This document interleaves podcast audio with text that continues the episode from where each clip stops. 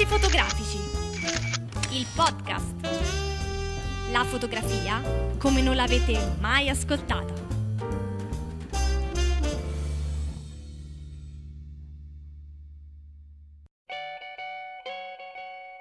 Ciao a tutti e benvenuti alla terza puntata del podcast di Discorsi Fotografici. Una puntata stellare, vero Federico? Direi proprio di sì, ma prima di tutto ringraziamo chi ha, chi ha, contribuito all'incredibile successo di questo podcast. Sì, infatti vorrei appunto far notare che siamo primi in classifica su iTunes nella categoria arti visuali e questo non sarebbe stato possibile senza l'aiuto di tutti i nostri collaboratori e, e ascoltatori. E ascoltatori, sì. Quindi, diciamo, visto che è Natale, facciamo questo regalo sì. e salutiamo un po' uh, di persone che sono state molto importanti per noi.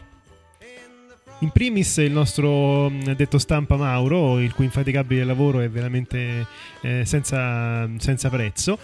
Poi ringraziamo Manuela per la continua per il continuo sostegno. Esattamente, e mh, iniziando da chi ci ha inviato il reportage, non possiamo che non ringraziare Francesco Boni, che è stato proprio il primo in assoluto, che, che ha, aperto, esatto, ha aperto proprio la strada diciamo, a questa bella rubrica. Esatto, poi ringraziamo Enrico Guala, che è stato il primo a inviarci eh, prima, il primo invio spontaneo. Sì, il primo invio di reportage spontaneo. E a questo punto io ringrazierei appunto anche Terenzio che ci ha inviato un paio di reportage e ci ha intervistato il fotografo genovese Davide Marino che salutiamo Esattamente. Poi ringraziamo eh, Giovanna Griffo che è stata la prima a essere intervistata, quindi la prima intervista audio che abbiamo fatto. Anche Alessandro Sentieri allora la seconda. Esattamente. Poi ringraziamo Luigi Damiano Russo per aver collaborato diverse volte, per essere venuto con noi alle, vari... nelle conferenze esatto. a provare le macchine. Infatti, anche Priscilla Inzerilli, che da poco ha voluto essere una nostra collaboratrice attiva. Poi eh, salutiamo e ringraziamo tutte le persone che ci seguono su Facebook e su Twitter. Sì, a questo proposito vorrei ricordare e ringraziare quella, quel ragazzo che ci ha scritto un bellissimo commento dicendo che quel giorno nevicava e non poteva andare in ufficio in macchina, ci è andato a piedi ascoltando la prima puntata del nostro podcast e non vedeva l'ora di tornare a casa per ascoltare la seconda. Questo insomma ci gratifica veramente tanto. E infine vogliamo salutare un, un amico veneziano eh, che ci ascolta mentre lavora al CAD. Senza frontiere i grandi fotografi internazionali intervistati da Discorsi fotografici. Discorsi fotografici ha avuto l'onore e il piacere di poter intervistare il fotografo inglese Michael Freeman, che tutti conosceranno per i suoi innumerevoli libri. Devo dire che è stato veramente un piacere perché Michael Freeman ci ha risposto pressoché subito e soprattutto con eh, molta profondità, per cui devo dire che il suo sostegno è stato fortissimo. E come per, fatto per Scott Bourne, adesso Federico impersonerà Michael Freeman. Leggeremo la traduzione in italiano della sua intervista, che troverete sia in italiano che in inglese sul nostro sito, come di consueto. Quindi possiamo cominciare, Federico, che dici? Sì, sì. Benissimo. Allora, caro Michael Freeman, ti chiamo così, dai. Spesso sentiamo di persone che iniziano ad affrontare seriamente la fotografia partendo dalla passione per i viaggi e non è raro trovare fotografi che sviluppano una migliore conoscenza del mondo seguendo la loro voglia di scattare delle belle fotografie. Nella tua carriera è stato il viaggio che ti ha spinto a padroneggiare la fotografia oppure sono stati i tuoi magnifici scatti che ti hanno portato a viaggiare sempre di più? In verità è stato proprio viaggiare che mi ha spinto nel mondo della fotografia da quello della pubblicità in cui ho iniziato la mia carriera, tanto tempo fa. Ho sempre avuto una passione per la fotografia, ma all'inizio non avevo la giusta spinta per allontanarmi dal percorso di una carriera tradizionale nel campo. Dopo Oxford, in cui ho studiato geografia e quindi un poco di influenza c'è, sono stato assunto in un'affascinante agenzia di pubblicità a Londra, all'epoca in cui la pubblicità stessa era qualcosa di affascinante. E sì, è stato divertente, una sfida continua, ma alla fine mi sono accorto che volevo davvero impegnarmi a tempo pieno nella fotografia.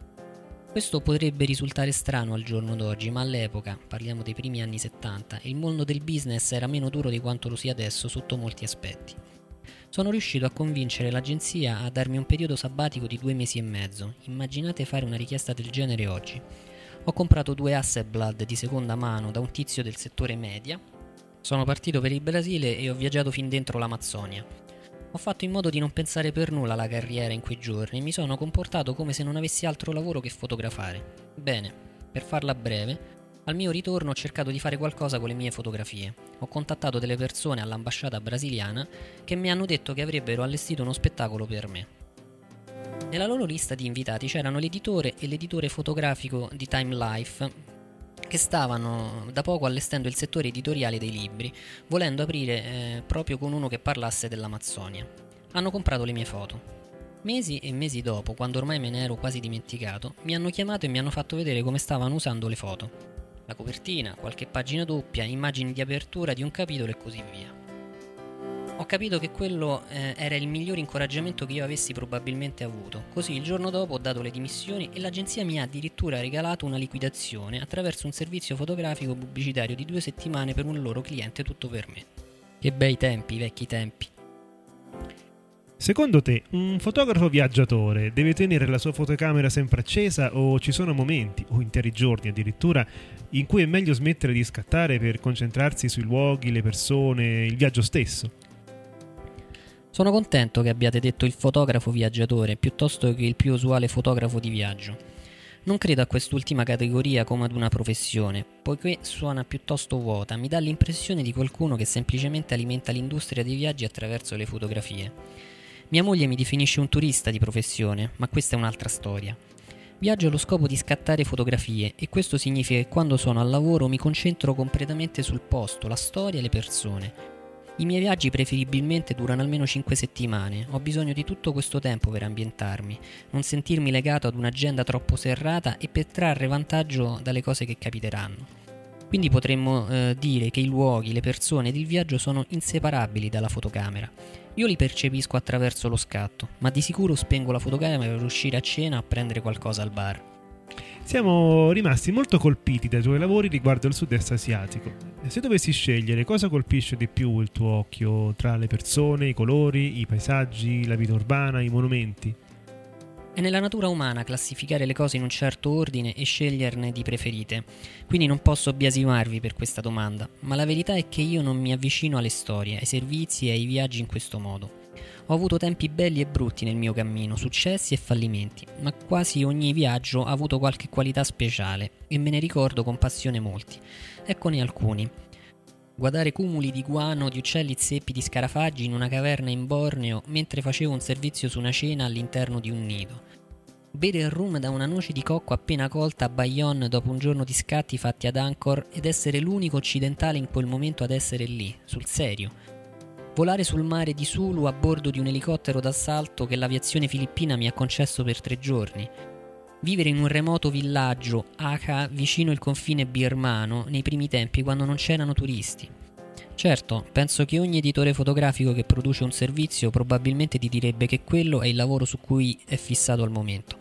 Tendo anch'io ad avere fissazioni. In questo momento è la Cina, particolarmente dopo gli ultimi due anni, spesi a scattare il mio nuovo libro, che ora è in fase di stampa. Riguarda un'antica via di commercio tra lo Yunnan e il Tibet, intitolato The Tea Horse Road. Prima di iniziare un viaggio, è importante per un fotografo lo studio del lavoro fotografico già esistente su quel luogo o questo atteggiamento tende ad avere una influenza troppo forte sui nostri scatti quando siamo sul posto? Bella domanda. Ho sentimenti misti al riguardo. In un mondo ideale preferirei guardare un sacco di brutte foto del luogo, al semplice scopo di sapere cosa vi troverò senza esserne influenzato. La peggiore cosa nel guardare belle foto è che cominci a pensare di non poterne fare di simili senza copiare ma in realtà di alcuni posti in cui sono stato non esisteva già nessuna fotografia.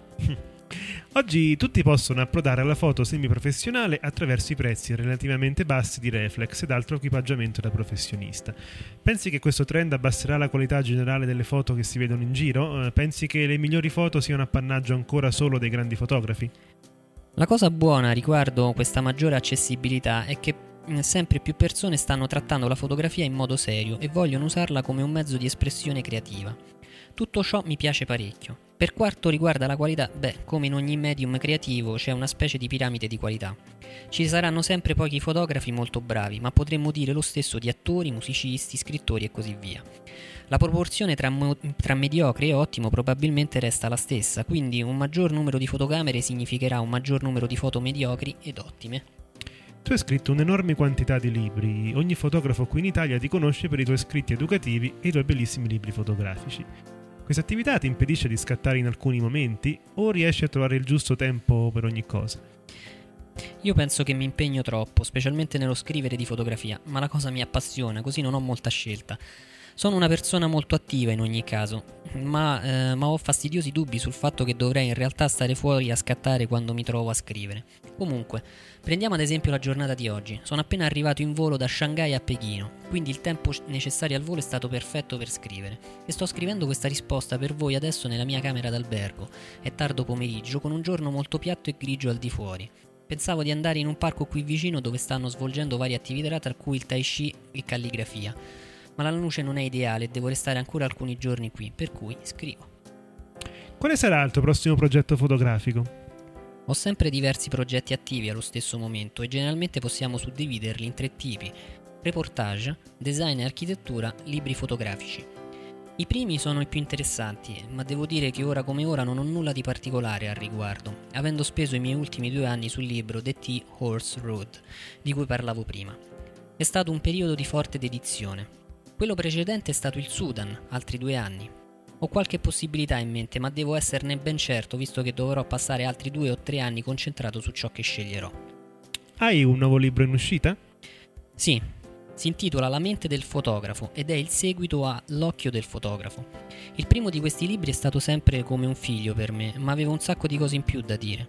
Comunque, eh, dobbiamo tenere il numero di pagine sempre non troppo alto in un libro per far sì che il prezzo rimanga accessibile. Così nello scorso anno e mezzo ho scritto questo nuovo libro che continua dove l'altro finisce. L'occhio del fotografo ha avuto un sorprendente successo. Tutto ciò è molto gratificante, più di 300.000 copie finora in 16 lingue. Hai un suggerimento particolare per i nostri lettori? Suggerimento? Cielo. Non faccio che darne nei miei libri. Pensavo che i vostri lettori avrebbero accolto con piacere un momento di pausa dai consigli di Freeman. Ok, solo uno allora. Spingetevi con coscienza a sperimentare in tre aree. Scelta del soggetto, composizione e illuminazione. Vogliamo allora ringraziare di cuore Michael Freeman, eh, ricordo che troverete questa intervista scritta anche sul nostro sito insieme a alcune fotografie che lui ci ha gentilmente concesso e a tutti i link ai suoi siti e ai suoi lavori più importanti.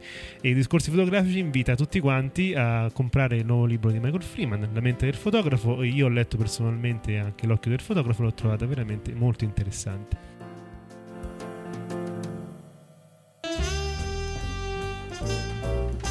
Fotobar. News e rumors fotografici. Ciao Federico, oggi con noi al Fotobar abbiamo anche un ospite, vero? Sì, eh, ciao Silvio, io sono felice eh, di presentare il nostro amico e fotografo Claudio Cascioli. Ciao Federico, ciao Silvio. Ciao Claudio, come stai? Oggi tutto a posto? Tutto bene, tutto bene, grazie. La fotografia va bene, sì? Sì, sì, va tutto benissimo. Guarda, noi ci siamo riuniti in questo fotobar, ognuno di noi ha portato un argomento di discussione, come nostro solito qui a Discorsi Fotografici. Io volevo iniziare parlando di, un, diciamo così, di una cosa eh, generale che interessa tutti i fotografi eh, che hanno una reflex ed è la seguente, un dibattito insomma aperto ormai da sempre e che continua anche al giorno d'oggi ed è questo, eh, conviene spendere a volte anche parecchio di più per un obiettivo che è della stessa marca della tua reflex Oppure ci sono anche valide alternative eh, nelle marche diciamo come Sigma, Tamron, Tokina che sono considerate appunto non eh, come la Canon e la Nikon però possono coprire eh, esigenze diverse e particolari. Voi che ne pensate? Io personalmente eh, devo dire ho sia obiettivi Nikon che Sigma che Tokina, per esempio il 1224 della Tokina DX è un obiettivo che mi ha soddisfatto parecchio. Ma io se, mh, mm, posso dire che mh, mm, nel mio corredo, eh, innanzitutto io ho un corredo Canon e trovo a posto un 2470 Sigma. Sinceramente non posso che dirne bene perché comunque nel, ormai è un obiettivo che ho da tre anni e nei suoi tre anni di lavoro si è sempre comportato bene, non ha mai creato problemi, è sempre stato affidabile anche nella, nella messa a fuoco, quindi mh, non posso che dirne bene. È ovvio che poi ci sono tante considerazioni, ma insomma poi ne, ne, parlo anche con voi, so, sicuramente ci sono tanti aspetti che vanno mh, puntualizzati sulla, sulla scelta sì. di un obiettivo di marca o generale. Ma io se posso dire la mia è ho una certa dose di scetticismo che deriva dal fatto che secondo alcune recensioni ehm, esistono dei modelli più performanti rispetto ad altri. Quindi magari nella scelta tu quando vuoi acquistare un obiettivo hai questo limite perché ti puoi trovare magari di fronte a, sicuramente a un ottimo obiettivo che però il problema è il modello giusto, cioè da un punto di vista costruttivo ha problemi oppure è perfetto, cosa che invece mm. nei, nelle ottiche di marca normalmente non viene sottolineato.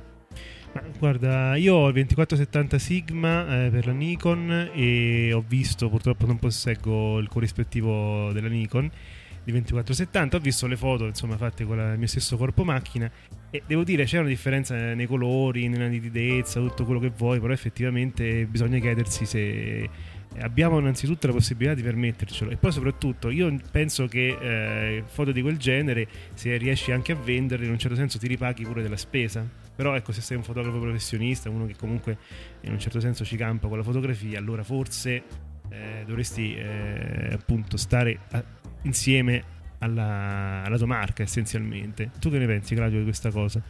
Ma guarda, io sostanzialmente posso, posso dirti che mh, sicuramente per, se lavori con, uh, con, con, la tua attrezzatura, quindi se non è un'attrezzatura che, che, usi per hobby, ha un grosso senso avere obiettivi sicuramente robusti. Mm-hmm. Quindi mh, da questo punto di vista credo che Canon e Nikon offrano un'affidabilità mediamente superiore a quella di altre, di altre case costruttrici. Mm, però posso dirti anche che a volte, eh, proprio perché un, un professionista eh, usa degli, gli obiettivi in condizioni estremamente gravose e in condizioni estremamente, mm, mm-hmm. diciamo, mm, rischiose anche, può, essere, può avere senso anche avere obiettivi che non abbiano un grosso valore, nel senso che a volte c'è il rischio anche di, di, di distruggere gli obiettivi, di perdere gli obiettivi, di sì, usurarli in tempi molto certo. brevi. Quindi può, può, anche avere senso avere degli obiettivi non eccessivamente costosi da poter cambiare molto frequentemente. Quindi, ripeto, mh, ci sono diverse considerazioni. È chiaro che ehm, gli obiettivi fondamentali, quelli su cui basi di più il corredo, probabilmente eh, sono quelli per i quali il compromesso non ha alcun senso. Poi ci sono degli obiettivi di contorno mh, per i quali magari può avere, il, può avere, molto senso un compromesso, perché eh, ricordiamoci che comunque oggi vivere di fotografia non è sicuramente semplice e quindi anche mh, badare alle spese, badare al costo complessivo del proprio corredo non è, non è banale. Infatti, non è una cosa da prendere sotto gamba, insomma. No, no, neanche per un professionista, perché poi alla fine non sempre si ha la possibilità di, di far ruotare e intercambiare le proprie ottiche. Non tutti hanno degli sponsor che mh, mm, ti sì, permettono esatto. di, mm-hmm. di, poter avere sempre attrezzatura nuova in, in noleggio, in leasing, quindi credo che per molti professionisti anche questa considerazione faccia la differenza nella scelta di un obiettivo di marca piuttosto che generalista. Io voglio concludere eh, dicendovi una cosa simpatica, o almeno io la ritengo tale. Quando ho comprato la prima macchina Canon, insieme ho comprato un obiettivo Sigma che era un 1770 che aveva un grande problema, era eccessivamente luminoso e mm. quindi per ridurre la luminosità ho comprato un filtro neutro eh, con due stop di riduzione della luce e devo dire che Adesso va meglio. Sì, andava sembra... meglio, era sì, sì. più fedele a un'ottica Canon, devo dire. Mm-hmm, basta poco per recuperarlo, insomma. Sì, guarda, chiudo io questo argomento perché comunque è una cosa che mi interessava, con tre brevi riflessioni. La prima è che forse la difficoltà che ho trovato con gli obiettivi non di marca sta nella comunicazione elettronica fra obiettivo e macchinetta. Devo dire che a volte col Sigma ho dei problemi eh, di sottoesposizione, così, diciamo, quasi casuale ho visto anche ne, leggendo nei forum che molti hanno lo stesso problema. La seconda cosa, penso che eh, queste marche, diciamo così, eh, non eh, ufficiali, facciano invece degli ottimi obiettivi per quanto riguarda le, mm, le focali più estreme. Ad esempio l'8 mm della Sigma o il 600 mm che tra l'altro usa anche Scott Bourne, con cui ha fatto alcune delle foto mm, che abbiamo presentato anche sul nostro sito e quelli effettivamente sono estremi ma rendono, rendono, molto molto bene insomma. Quindi a volte invece capita che l'obiettivo di marca costi veramente quei 100-200 euro in più di quello non di marca a questo punto vale, vale appunto risparmiare un attimo aspettare una settimana, due, un mese e comprarsi quello di marca. E per con quanto... questo sì dimmi Claudio. Per quanto mi riguarda, io concludendo dir, su questo argomento mhm. posso dirvi che sicuramente eh, l'aspetto economico deve essere valutato sia a livello di acquisto che poi a livello di tenuta nel mercato, perché un obiettivo di marca esatto. ovviamente mantiene molto più un mercato, anche molta più rivendibilità ehm, di, un, di un obiettivo generalista per quello che mi riguarda nell'ambito dell'utilizzo gravoso che può essere un utilizzo lavorativo mh, mm, ritengo che vadano, vadano visti due aspe- i due aspetti che, che, di cui parlavo prima cioè la, la possibilità di, avere, di, poter cambiare gli, gli obiettivi eh, più spesso mm-hmm. oppure la, mm, diciamo, l'aspetto fondamentale di un obiettivo con una qualità costruttiva sicuramente migliore eh, o comunque più affidabile.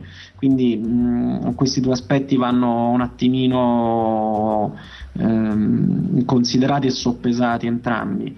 Comunque mh, ritengo, ritengo, che la cosa più importante, forse eh, credo che Federico possa convenire con me, è che vadano sempre valutati attentamente i test degli obiettivi perché molto spesso la differenza è veramente minima e esatto, comunque, sì, sì. Claudio c'è il caso clamoroso del, del Sigma 180 macro che praticamente è identico al Canon 180 macro esatto, con un costo poi... che è la metà sì. Ma poi considera- consideriamo che molto spesso chi fabbrica le lenti per, uh, per grosse case costruttrici tipo Nikon o Canon eh, è lo, tipo um, Tokina che spesso uh, ha fabbricato lenti anche per altri, anche per altri produttori. Sì, eh, io vorrei ricordare un, un esempio famosissimo mh, mm, di vecchia fotografia che era il, l'obiettivo Minolta per uh, il 51.7 uh-huh. che era stato fabbricato mh, su, se non ricordo male, su specifiche Leica, cioè era un obiettivo paragonabile per qualità a un obiettivo Leica, ma con un costo irrisorio. Um, tant'è vero che molti, fo- io conosco un fotografo, Claudio Corivetti, che per fare un, un, un intero libro mhm. dopo che gli rubarono la sua, la sua Leica M5 ehm, comprò una Minolta usata, un corpo Minolta usato e un 50 mm 1.7 Minolta. E la differenza fra i negativi scattati con Leica e quelli scattati con Minolta era veramente irrisoria. Quindi a volte bisogna veramente stare con gli occhi ben aperti su, sulla qualità delle, delle, lenti. Ricordiamoci che adesso stanno, sta entrando prepotentemente sul mercato Zeiss Esatto. Sì. Eh, quella è tutta un'altra storia. Eh, guarda, mh, mm, prima parlando con Federico, lui mi esponeva, tanto per cambiare argomento, una sua teoria, diciamo, su eh, un piccolo difettino no? Del, che avevano le Canon della serie 40-50D, risolto con la 60, ma che però ha dato adito a un pensiero in più, vero Federico? Sì, qualche, circa una decina di giorni fa è uscita la notizia che Canon eh, permetterà ai possessori di 7D e 5D Mark II di fare un upgrade eh, molto banale che consiste nel bloccare il selettore mm, relativo alle impostazioni di tempo, di diaframma, eh, il manuale eccetera. Eh, a me ha fatto pensare questa cosa perché mm, molto probabilmente non sarà eh, imminente un upgrade della 5D e della 7D questo ricordando poi quanto avevamo discusso in un precedente podcast sulla possibilità di Canon di passare al medio, formato, medio formato, quindi secondo sì. me diventa un modo per attendere l'evoluzione del mercato per capire poi in quale segmento andare a puntare, con quale tipo, tipologia di, di sensore e via dicendo, anche perché poi so Canon, ehm, Claudio è un possessore Canon, la differenza di prezzo tra la 60D e la 7D è veramente irrisoria a mio avviso Mhm. e soprattutto le differenze qualitative, cioè la differenza in termini di... mm, ehm, Prestazioni. no, di futures eh, viene Mm. in Ah, inglese, sì, sì, sì, eh, eh. in termini di caratteristiche. Sì. Esatto. eh, è estremamente ravvicinate, cioè sono quasi sì, è simili. vero, sono quasi simili. Infatti, tu, Cardio, che ne pensi? Mm, cioè, avremo la 5D e 7D ancora per molto tempo in attesa del medio formato? Oppure. No, te lo dico perché Canon Rumors lo dà, dà Mhm. un'uscita da pri- a, intorno marzo-aprile della 5D Mark III. Ma ragazzi, io posso dirvi una cosa, quando, quando acquistai la 1DS Mark III ehm, ero in attesa della 5D Mark II, in quel momento Mhm. la- la- quando io acquistai la macchina la 5D Mark II ancora non era uscita e erano mesi, almeno 8-9 mesi che si parlava dell'uscita della 5D Mark II e questa uscita era sempre rinviata. Quindi mh, in realtà ho imparato che spesso Canon può far attendere fino a- allo sfinimento di nervi. Sì. Eh, devo dire che devo dire una cosa, sinceramente, che mh, io mh, non lo so, for- è forse una mia, cara- for- una mia caratteristica, forse anche un difetto, però non, non amo molto queste grosse sovrapposizioni di, di- di macchine fotografiche. Secondo me la, la fotografia è piuttosto semplice.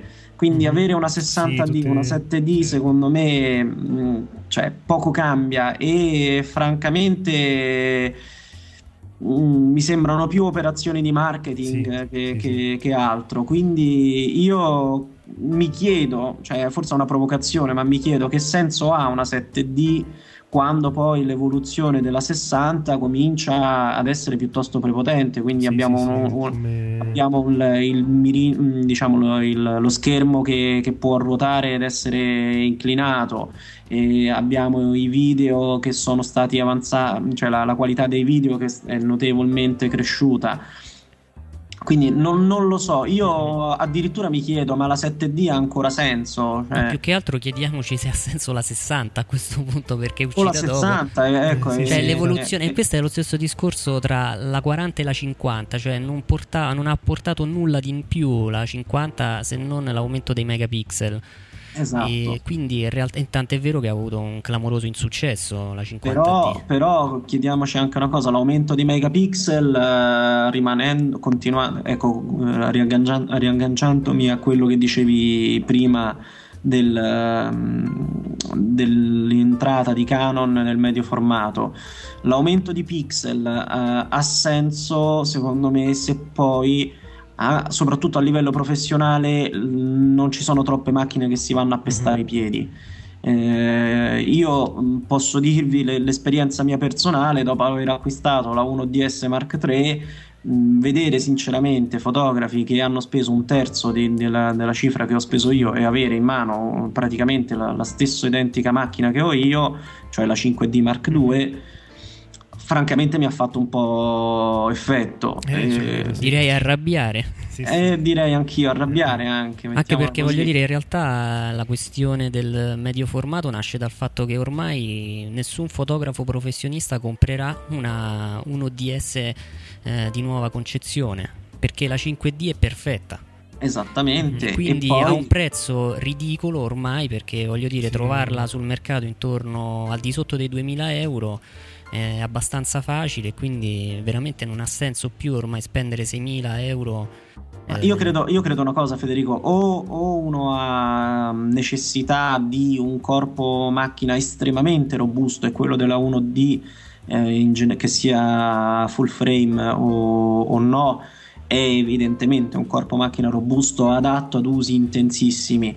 Però a quel punto mh, uno mh, evidente, o ha anche esigenze di velocità, ecco, operativa molto, molto grossa. Però a quel punto ha senso la 1D. Eh, la 1DS Sì, è una macchina che ormai, sì, sì. secondo me, ha raggiunto un, un limite eh, e qui veramente c'è un bivio grosso perché a quel punto non ha più senso spendere 6-7 mila euro quando per po- poche migliaia di euro in più si comincia a entrare veramente nel mondo del medio formato. Sì, Adesso infatti. sì. È vero. Eh, Claudio, tu avevi un qualcosa di cui parlare, immagino, vero? Sì, io devo dire che sono rimasto molto incuriosito da un annuncio di, di, di una macchina fotografica, cioè la Fuji FinePix X100. X100, sì.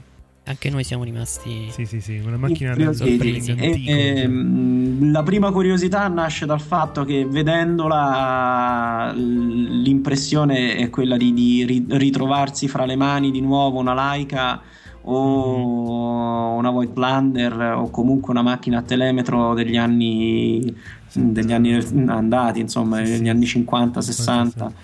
E, e, quindi mi, mi, ha incuriosito perché um, l'idea che ho avuto è finalmente una compatta um, fatta per fotografare. E io, seriamente, così. Esatto, fatta sì, per sì. fotografare seriamente amo uh, una macchina semplice, cioè mh, ho, trovo sempre molta difficoltà con le macchine compatte perché credo che la, la, la fotografia sia essenzialmente una questione di, di scelte di tempo e di mh, attimi da cogliere velocemente. Le macchine compatte molto spesso Ehm, non permettono questo non solo perché non hanno una velocità operativa fulminea, ma anche perché sono complicate, sono piene di mm-hmm. pulsanti, piene di ghiere, bisogna entrare in menu, sottomenu per poter cambiare delle impostazioni.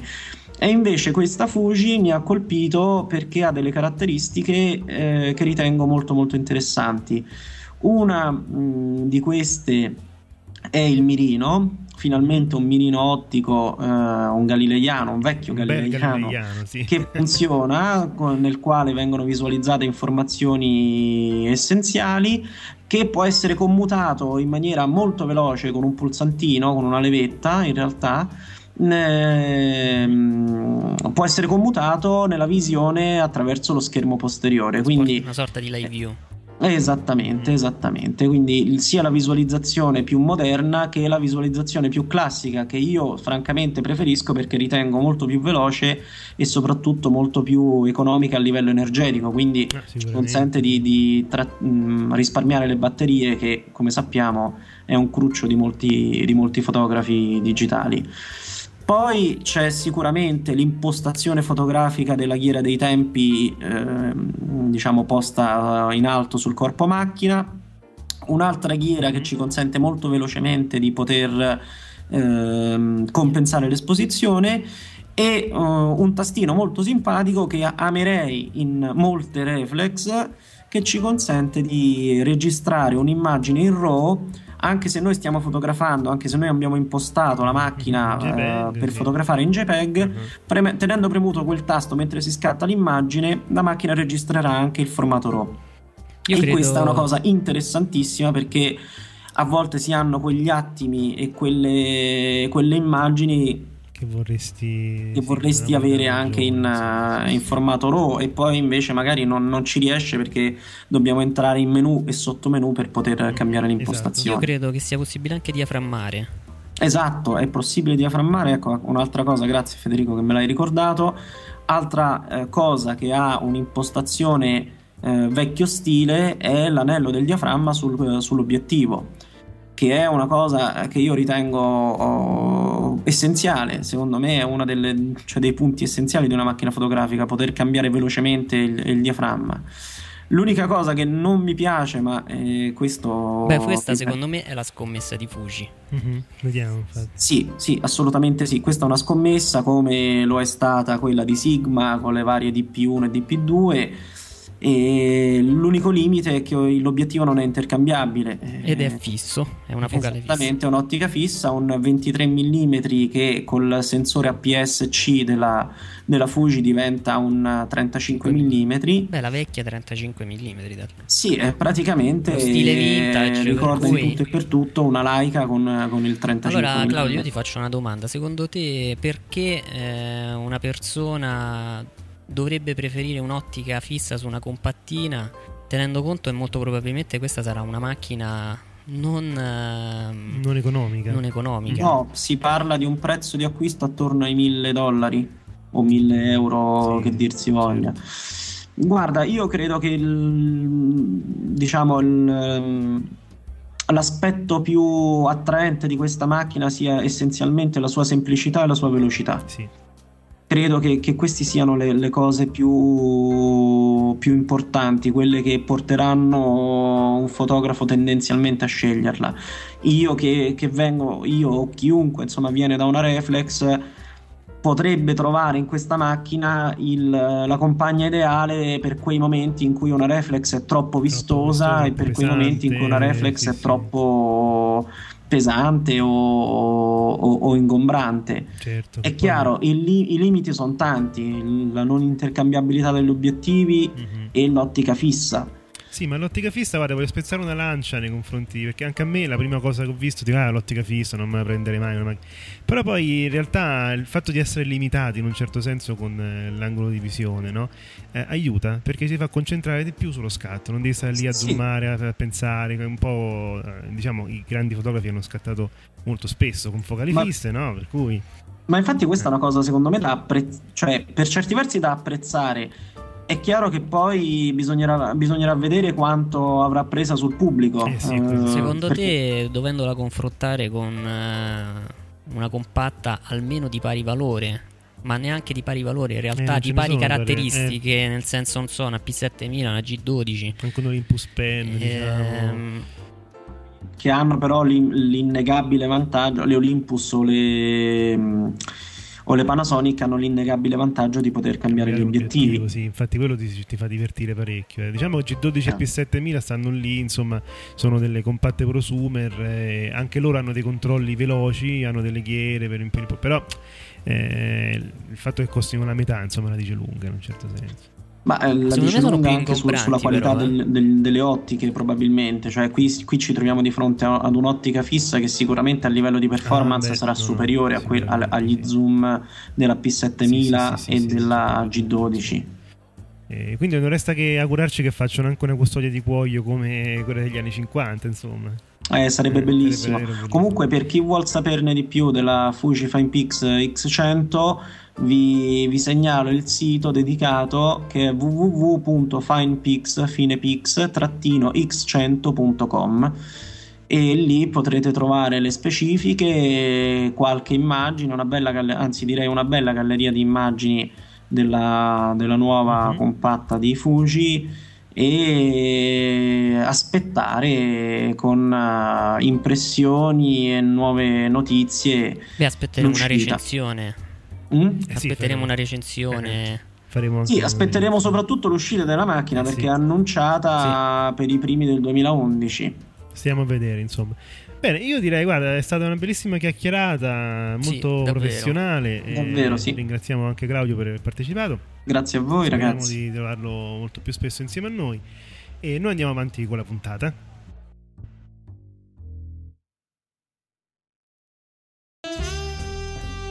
La camera oscura di l'intervista.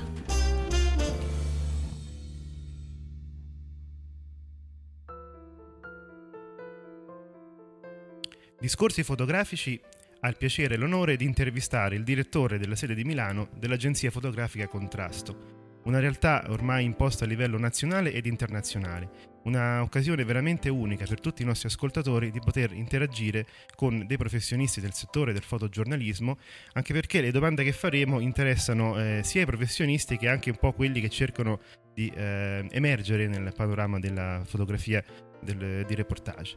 Per cui buongiorno direttore Denis Curti. Buongiorno. Come va oggi? Bella giornata anche a Milano? Sì, un sole meraviglioso, grazie. Sì, anche da noi, veramente fa venire voglia di fare tante cose. Noi passiamo subito alle domande, così non perdiamo tempo. E allora, eh, Denis Curti, direttore della sede di Milano dell'agenzia fotografica Contrasto. Ci racconti la sua storia professionale e l'evoluzione dell'agenzia Contrasto dagli anni 80 ad oggi? Dunque, diciamo, la, la, mia storia professionale non, eh, non, coincide in pieno con eh, lo sviluppo e la crescita di contrasto perché io sono arrivato dopo.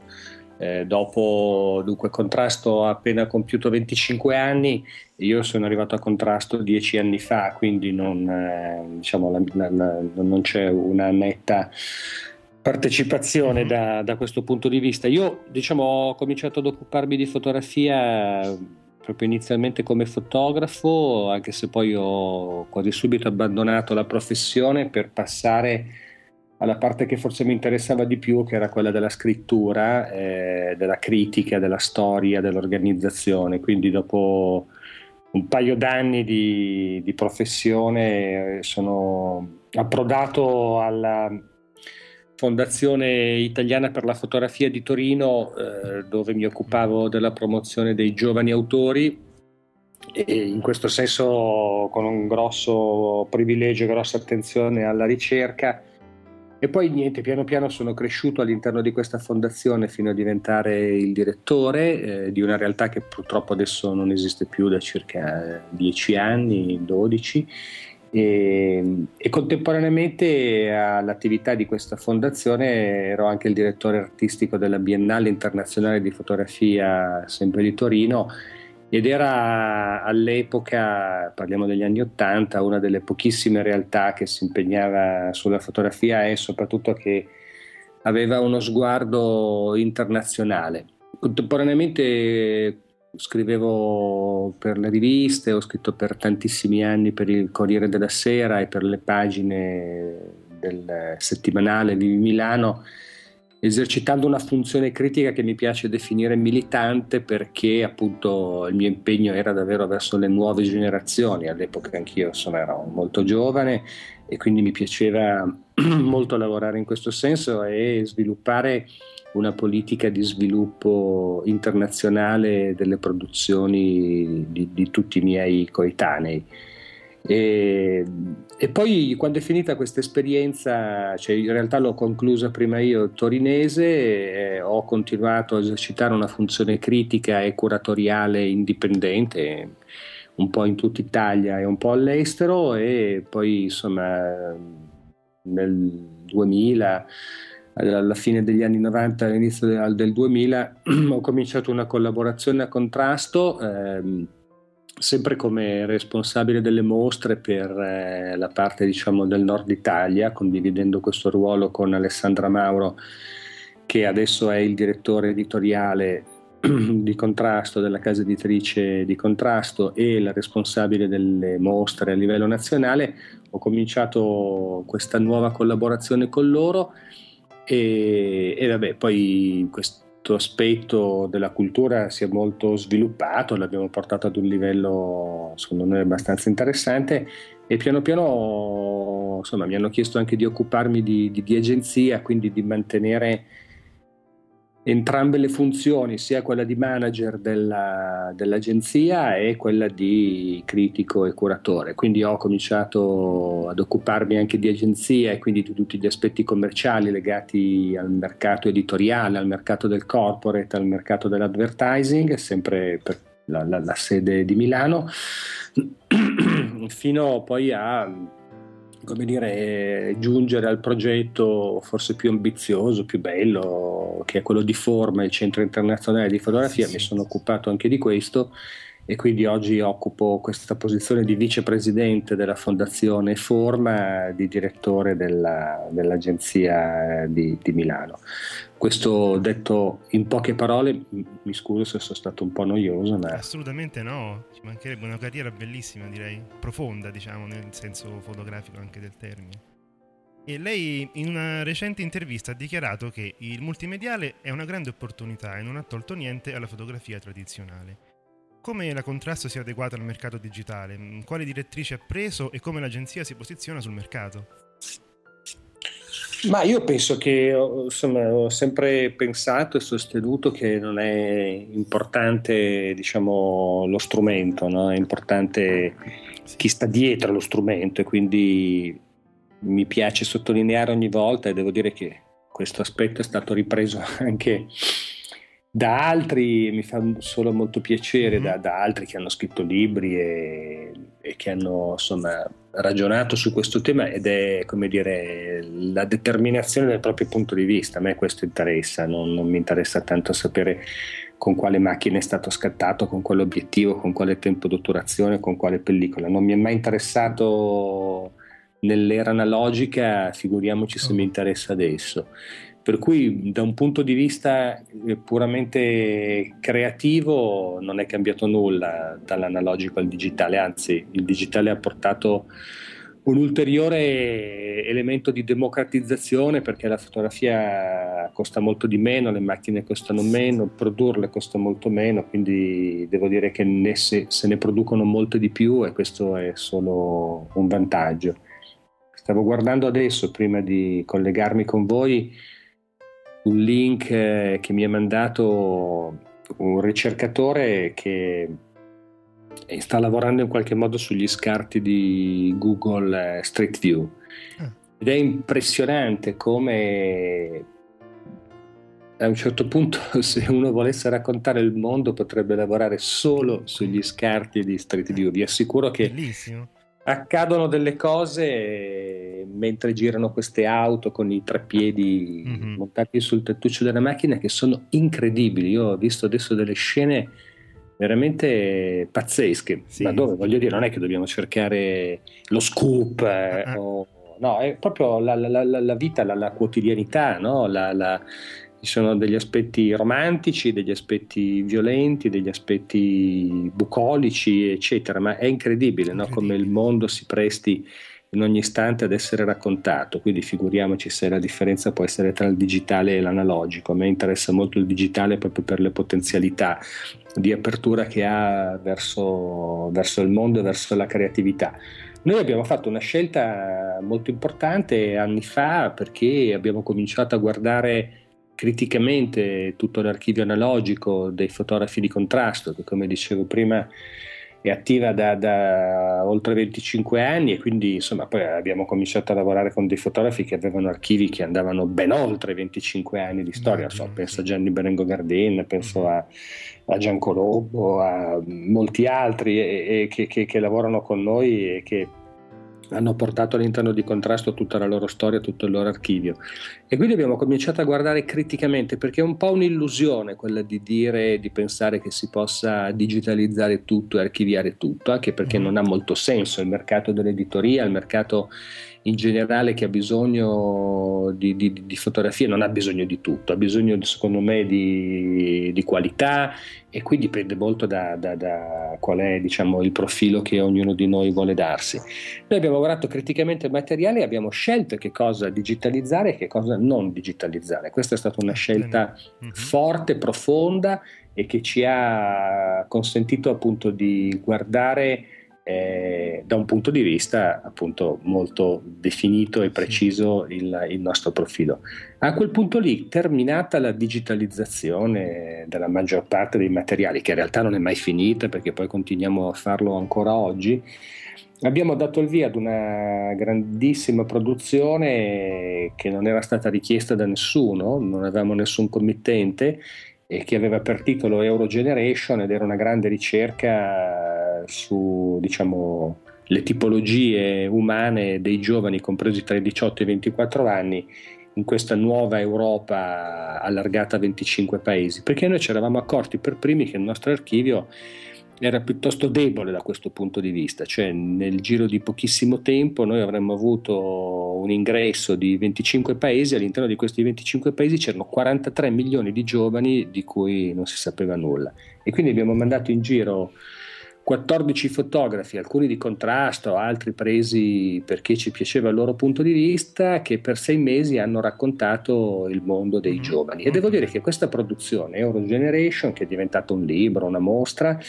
è diventato un po' l'atto distintivo di contrasto. Diciamo che da quel momento in avanti contrasto ha assunto un profilo di grande cambiamento, per cui dal diciamo, grande reportage impegnato in bianco e nero mm-hmm. che un po' ci contraddistingueva e sul quale, come dire, noi continuiamo ovviamente ad esercitare una funzione di primo piano, abbiamo dato come dire, una botta di rinnovamento molto forte ci siamo molto identificati con questa produzione e ancora oggi continuiamo a produrre con questa logica, pur avendo ovviamente allargato tantissimo il nostro network internazionale che oggi conta oltre 42 agenzie, tra queste appunto so, Magnum, Reuters, Redact, eccetera, quindi questo è molto importante.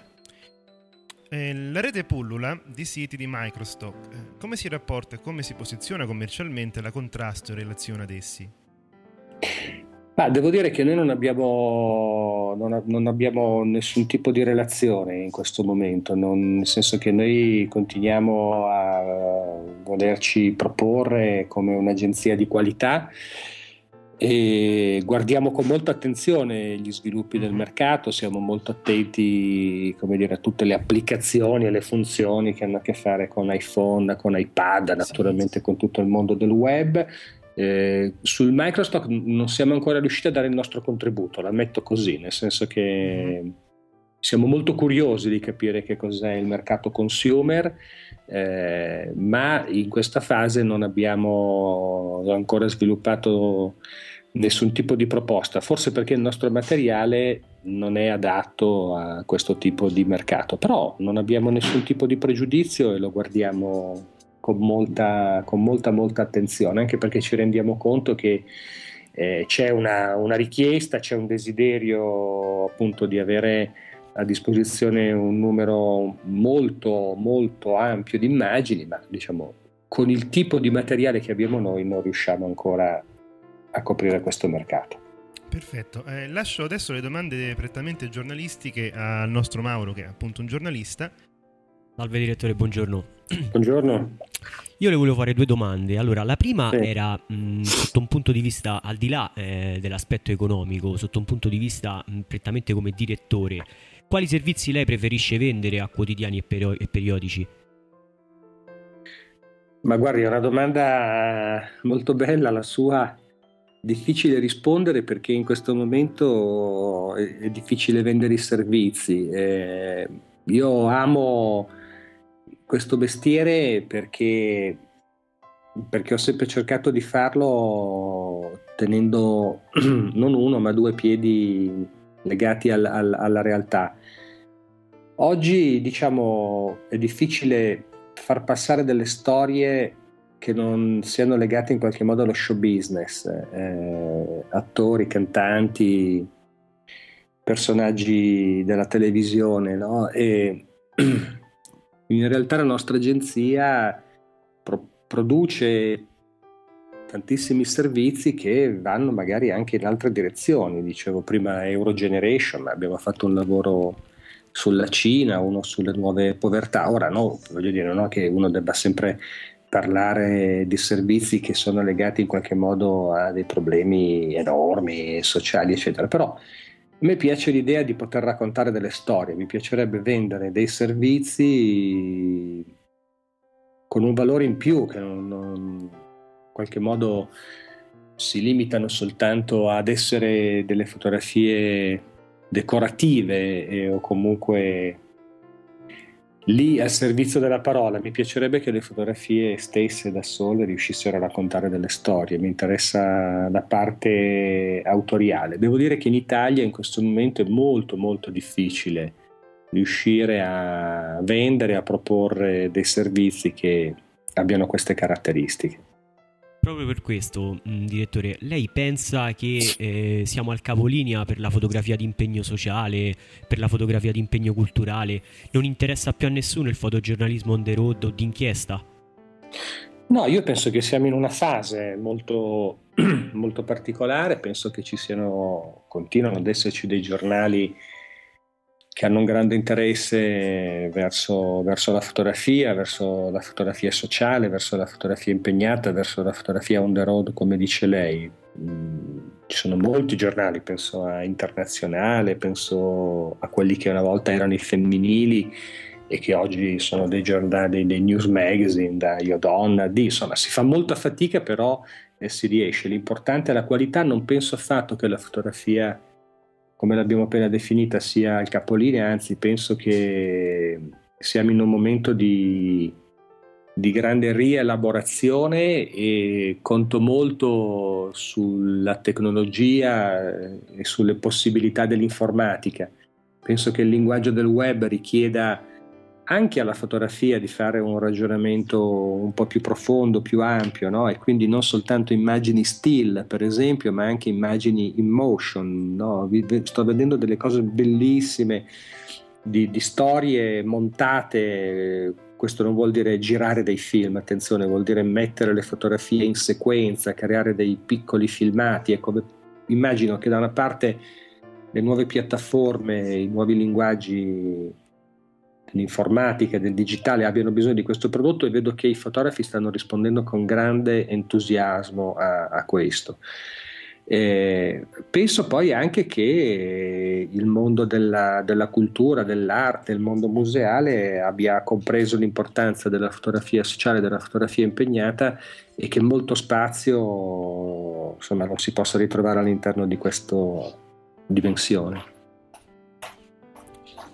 Torno io a fare le domande prettamente artistiche. Eh, leggiamo sul vostro sito che gli autori di contrasto rappresentano una galleria di opere uniche al mondo, disponibili anche per il mercato dei collezionisti.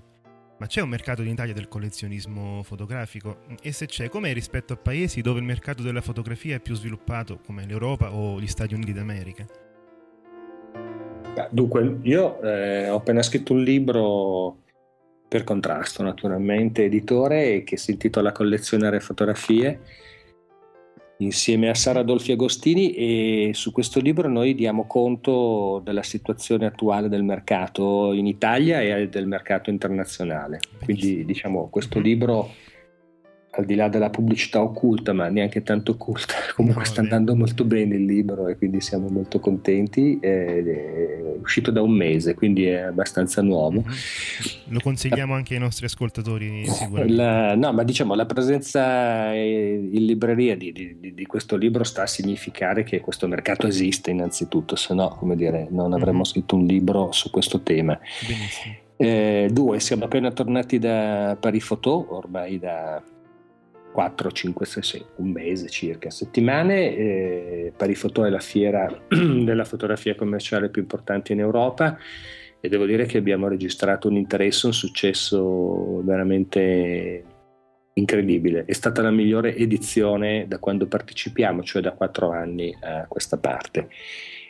La quattordicesima edizione di Paris Photo è stata eh, l'edizione più importante degli ultimi 14 anni per volume di vendite e per le presenze, e diciamo non uniche, ma in rapporto ai giorni e agli orari d'apertura. Quindi incredibilmente il 2010 si distingue come l'anno più importante per il collezionismo fotografico. Contemporaneamente allo svolgimento di Paris Photo a Parigi hanno battuto l'asta di Avedon e mm-hmm. la fotografia di Dovima, eh, quella di Dovima in mezzo a due elefanti, Dovima è il nome della modella, eh, con un abito di Dior è stata battuta a 841.000 euro, eh, che è il record wow. assoluto per una fotografia di Avedon e quella fotografia rientra tra le prime 10 fotografie diciamo più, più pagate, mm, più costose sì. Fino, fino, ad oggi. No? Ci sono altri record molto più alti di, di, altre fotografie provenienti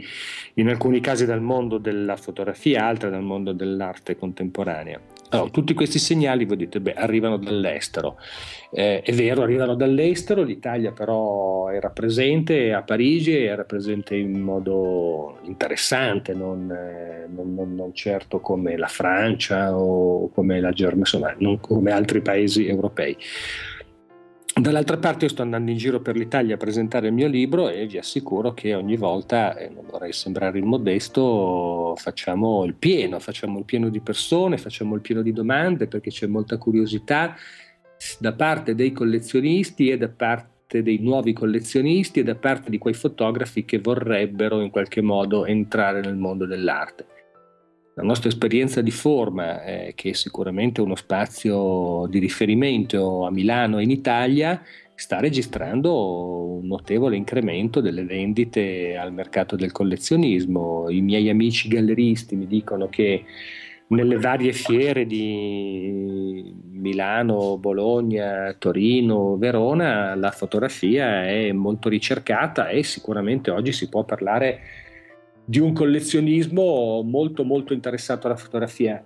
Il primo aspetto che mi piace mettere in luce è che prima c'erano 10 collezionisti disposti a spendere un milione, oggi ci sono un milione di collezionisti disposti a spendere 10.000 euro. Non so se i conti sì, tornano, ma no, volevo dare so- era solo per dare un sì, esempio. Sì. Di oggi abbiamo veramente un numero di collezionisti no, molto, molto più ampio, disposto a comparare delle immagini e ovviamente con una capacità di spesa inferiore. Tenete conto che a febbraio a Milano ci sarà una fiera che si chiama Fortable Art Fair e che proporrà 80 gallerie a livello internazionale e le gallerie sono obbligate a partecipare proponendo degli artisti con delle opere sotto la soglia dei 5.000 euro.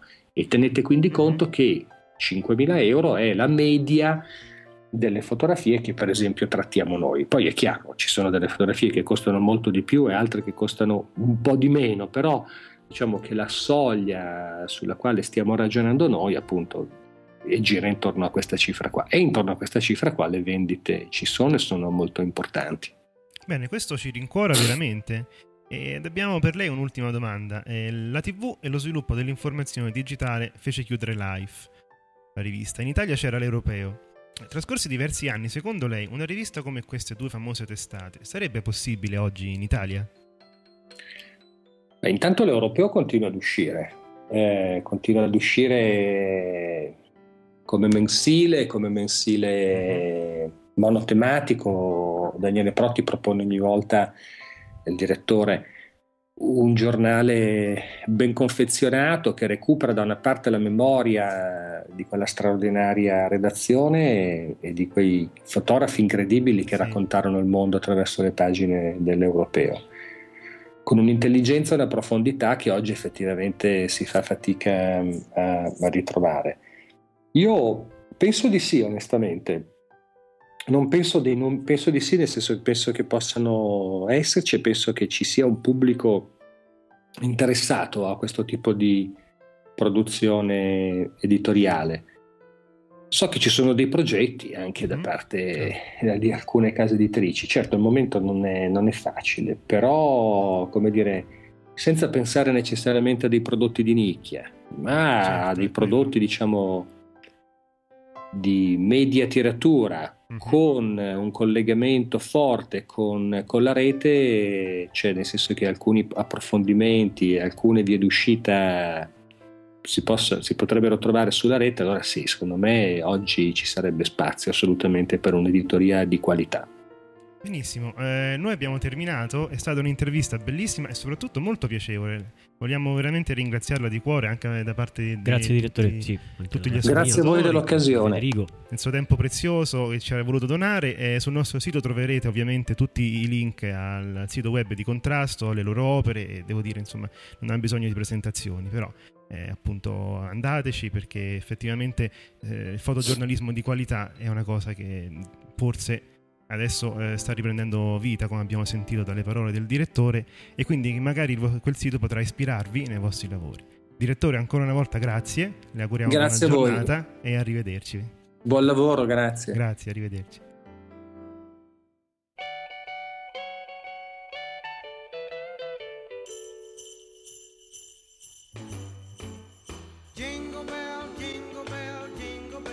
Siamo arrivati anche alla fine di questa puntata natalizia del podcast e come di consueto vogliamo dare una piccola anticipazione di quello che ci aspetterà. Vero Federico, cosa ci aspetterà nella prossima puntata? Ci aspetterà una bellissima intervista al fotografo Guido da Como che ci racconta il passaggio tra, dalla fotografia analogica che lui definisce argentica a quella digitale.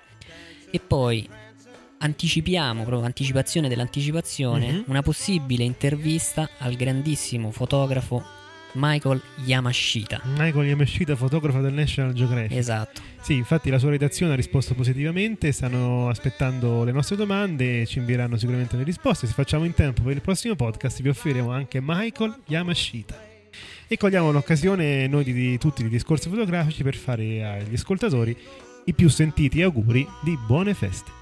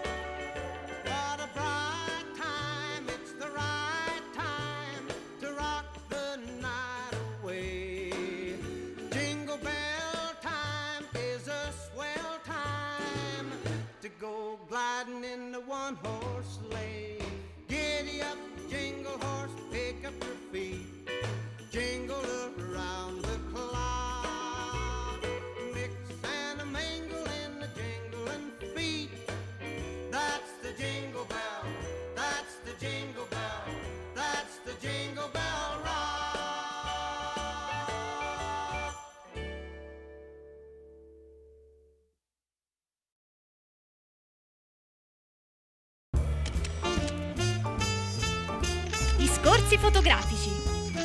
Il podcast. La fotografia come non l'avete mai ascoltata.